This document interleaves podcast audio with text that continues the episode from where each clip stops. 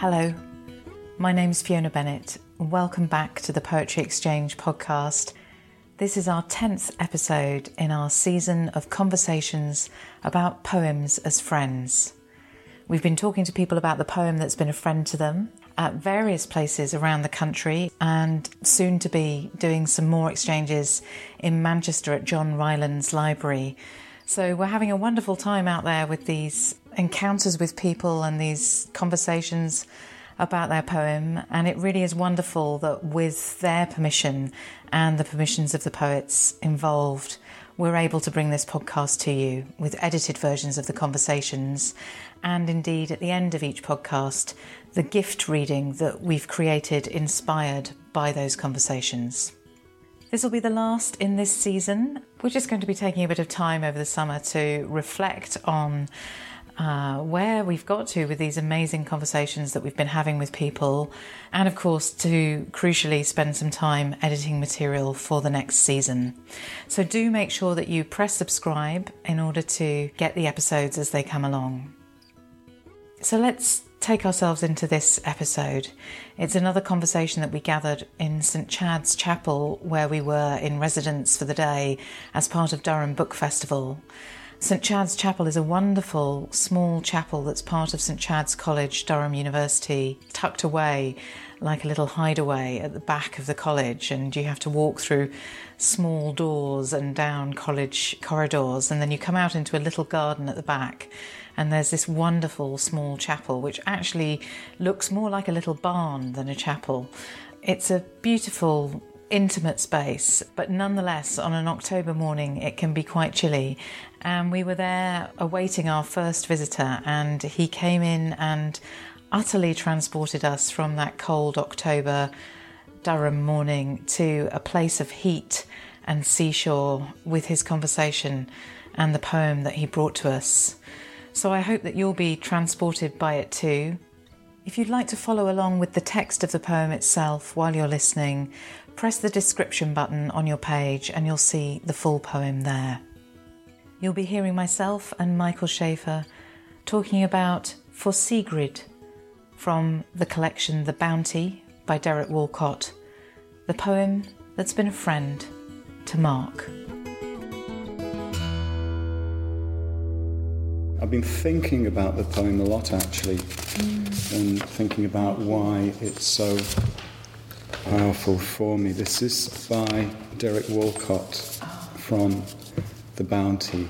It's one of those that always just gets to me. Every, it doesn't matter how many times I read it, it always still gets inside me. The sea should have settled him, but its noise is no help. I'm talking about a man whose doors invite a sail to cross a kitchen sill at sunrise, to whom the reek of kelp drying in the sunlit wind on the chattering shoal, or the veils of a drizzle hazing a narrow cave, are a phantom passion. Who hears in the feathering lances of grass a soundless siege, who, when a bird skips a wave, feels an arrow shoot from his heart, and his wrist dances. He sees the full moon in daylight, the sky's waning rose, the grey wind, his nurse trawling her shawl of white lace, whose wounds were sprinkled with salt, but who turns over their horrors with each crinkling carapace.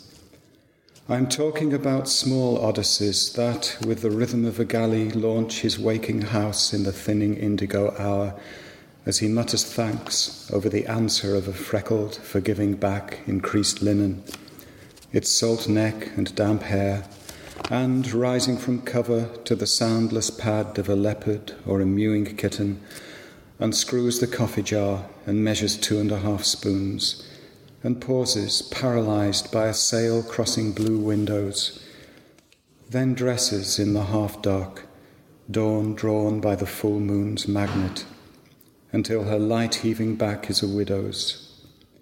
She drags the tides, and she hauls the heart by hawsers stronger than any devotion, and she creates monsters that have pulled God settled heroes from their houses and shawled women watching the fading of the stars. Thank you so much for taking us through this poem with that beautiful reading? I think poems that mean a lot to me are poems that kind of help me through things. And this one very much does that. But what I like about it is it doesn't try to make anything better. It doesn't try to comfort or console you. It doesn't try to be upbeat. It just says, look, here's the world. Things happen to you. You go on living in it. And it's got both the beauty of the world and an acknowledgement of the fact that, that some things do hurt and some things go on hurting. You know, the opening line, the sea should have settled him, but its noise is no help, full stop. Mm. No help. You know, if the sea's not going to help, then nothing else much is. But he's still going to get up and he's still going to go on seeing the world and being in the world. And also that there are things that, there are just things that are going to do things to us that we can't do very much about. You know, the moon. She holds the heart by hawsers stronger than any devotion. She even moves the sea, so you know, it's there. You can't do a lot about it. I think also because it's it works both on a personal level and it works on a mythic level as well. This is this is like a man in a house on an island, but it's also Odysseus to me. Back on Ithaca with Penelope, but still haunted by everything that happened to him. And the Odyssey would probably be my desert island book. I mean, it's, it's a book I'm hugely fond of, so to find that resonance in here is very, very significant to me.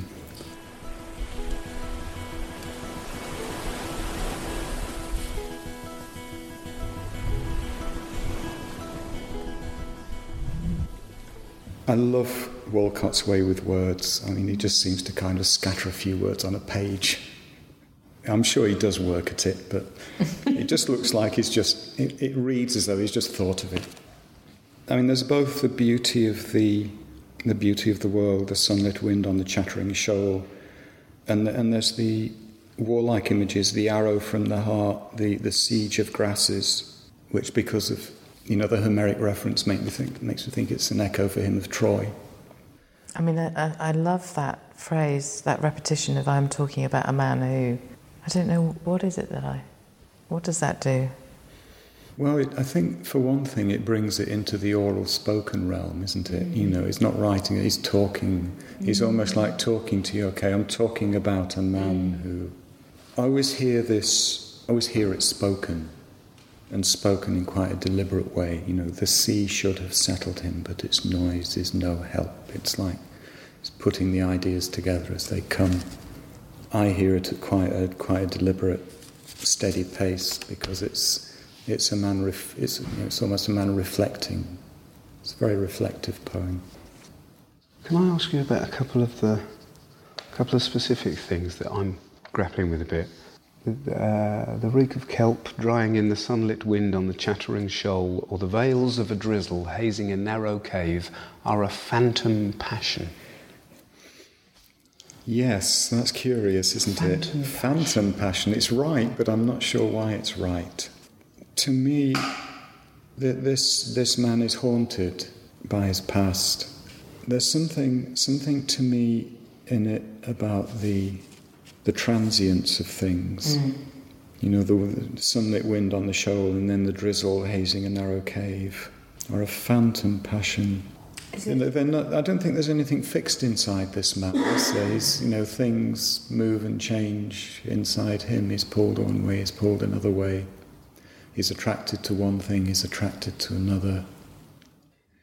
I, I can't exactly answer your question because I'm not sure myself, but there's a sense of hauntedness, mm. Yeah. Mm. emotional hauntedness about it. So when the bird skips the wave, he feels an arrow shoot from his heart. I think that is just sometimes you see something and it just catches you mm. in the mm. throat and the heart, and you go, oh, mm. just for that moment, and that's, you know, ooh. It's that outgoing from, from the person to the loveliness of the bird, just the, and the image of the bird skipping the wave. It's just a tiny moment in time, isn't it? How long does it take for a bird to skip a wave? How long does it take for an arrow to go? It's, it's the joy in the immediate moment, isn't it? This is about so much has happened but you can come and you can just be in the moment with those things that are around you. And then perhaps, you know, in, in those moments, perhaps you, you know, you're just not reflecting on all the, the past. You're just there. As he mutters thanks over the answer of a freckled, forgiving back, increased linen, its salt neck and damp hair. So she's presumably still sleeping, and he's troubled by his leopards of his dreams or whatever, and gets up and basically rises from cover. I mean, that is almost like a, a beast coming out of its lair, isn't it? Mm. Mm. It's brilliant that it goes from that to unscrews the coffee jar, measures to, you know, sort of back into the. Yeah, but you can. It's, it's so. and this. It's such a nice little detail, and you can absolutely see it. It sort of anchors it in. This is a real guy in a real house, and he's unscrewing the coffee jar and measuring his coffee out, and it, it, it sort of really grounds it back in. I think without those anchors, for me, it would sort of just drift off. Yeah, yeah, yeah. Yeah, I th- I've, I've got a fairly high tolerance for works of art that I don't fully understand. I quite enjoy the experience of being lost in something, mm-hmm. of it not totally making sense. Um, but where that you can tell there's an energy in it, you know it's important, you don't know why it's important, you don't necessarily understand it, but it matters. And I think that's one of the one of the things I enjoy about art when it, it takes me outside what I can easily get a grasp on.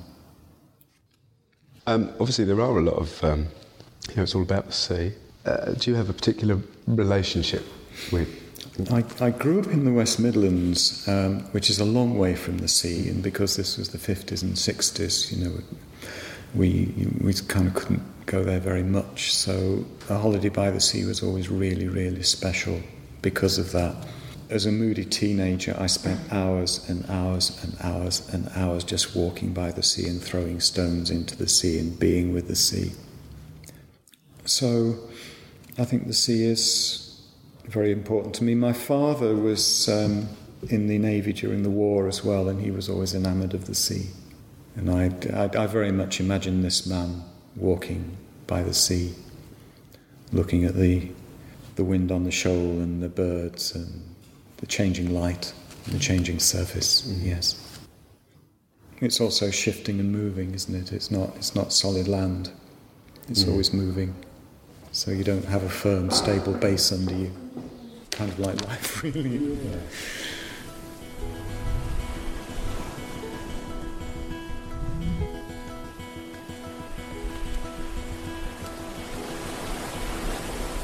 You know, we kind of frame this whole thing as poems that have been friends mm. to people. What sort of friend would you say this has been to you? I kind of feel I know I know where this man is. I know I can feel this man's feelings. This is an older man as I am, and I think he's been through things as we all have by the time we get to a certain age. Probably had a few failures, had a few losses, been through things, done some fairly stupid things, maybe, th- been through things that can't be fully healed or fully made better. And I think also I've, I've come kind of closer to those moments in the natural world. So, what this poem is helping me to do is it's helping me to reflect on those aspects of myself. It's showing me those aspects of myself. And, and I think, oh, yes, yeah, I, I kind of understand that. I understand that way of being in the world now. I think it's probably a poem that reads better later on in life. It's one of those one of those kind of poems that's more about maturity, and you you maybe need to have had certain kinds of experiences to really come into it in that way. So it is a poem that I will take out and reread at times when I just need to settle myself or need to feel that there's a piece of writing there that understands me. Also, it's, it's just very beautiful. The more I go on, the more I'm. It's, it's almost like you spend, when you're younger, you kind of become more and more accustomed to the world and, and you don't notice it so much. But as I get older, it just seems stranger and stranger to me.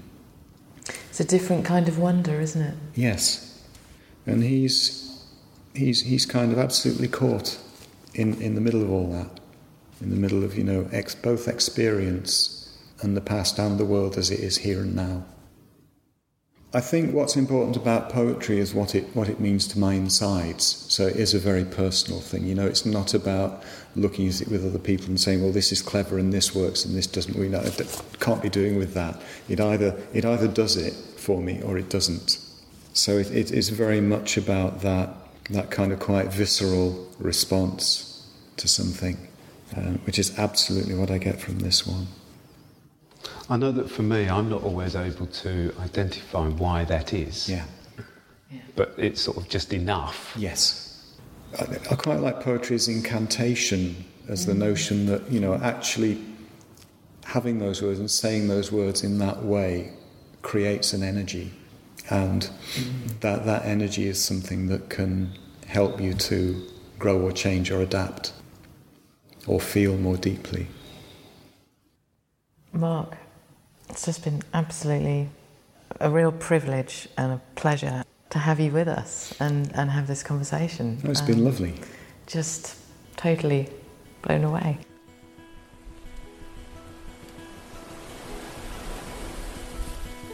And now you'll be hearing Michael Schaeffer with the gift reading of the poem that we created initially just for Mark while we were there in St Chad's Chapel, but that we're delighted to be able to share with you. For Sigrid by Derek Walcott.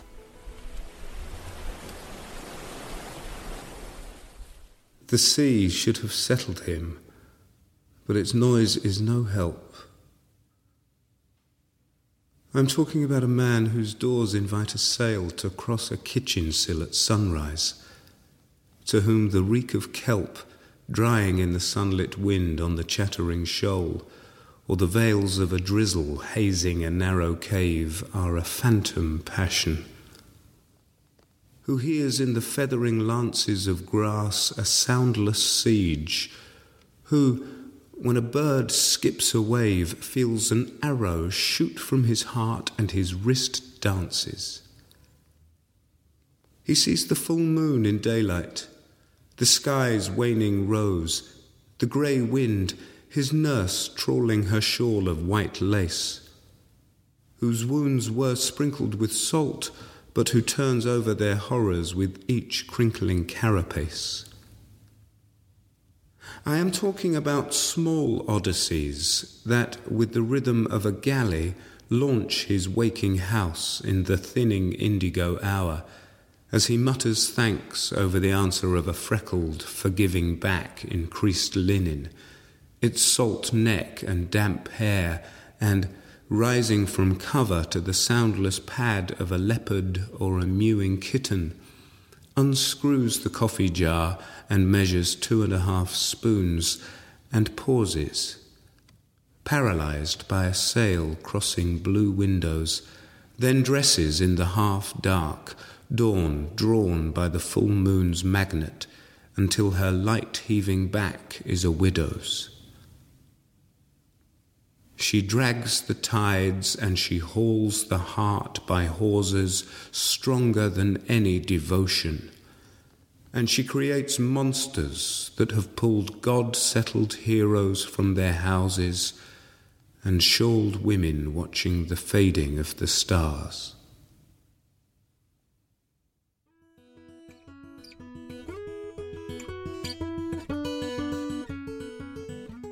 That was for Sigrid from the collection The Bounty by Derek Walcott.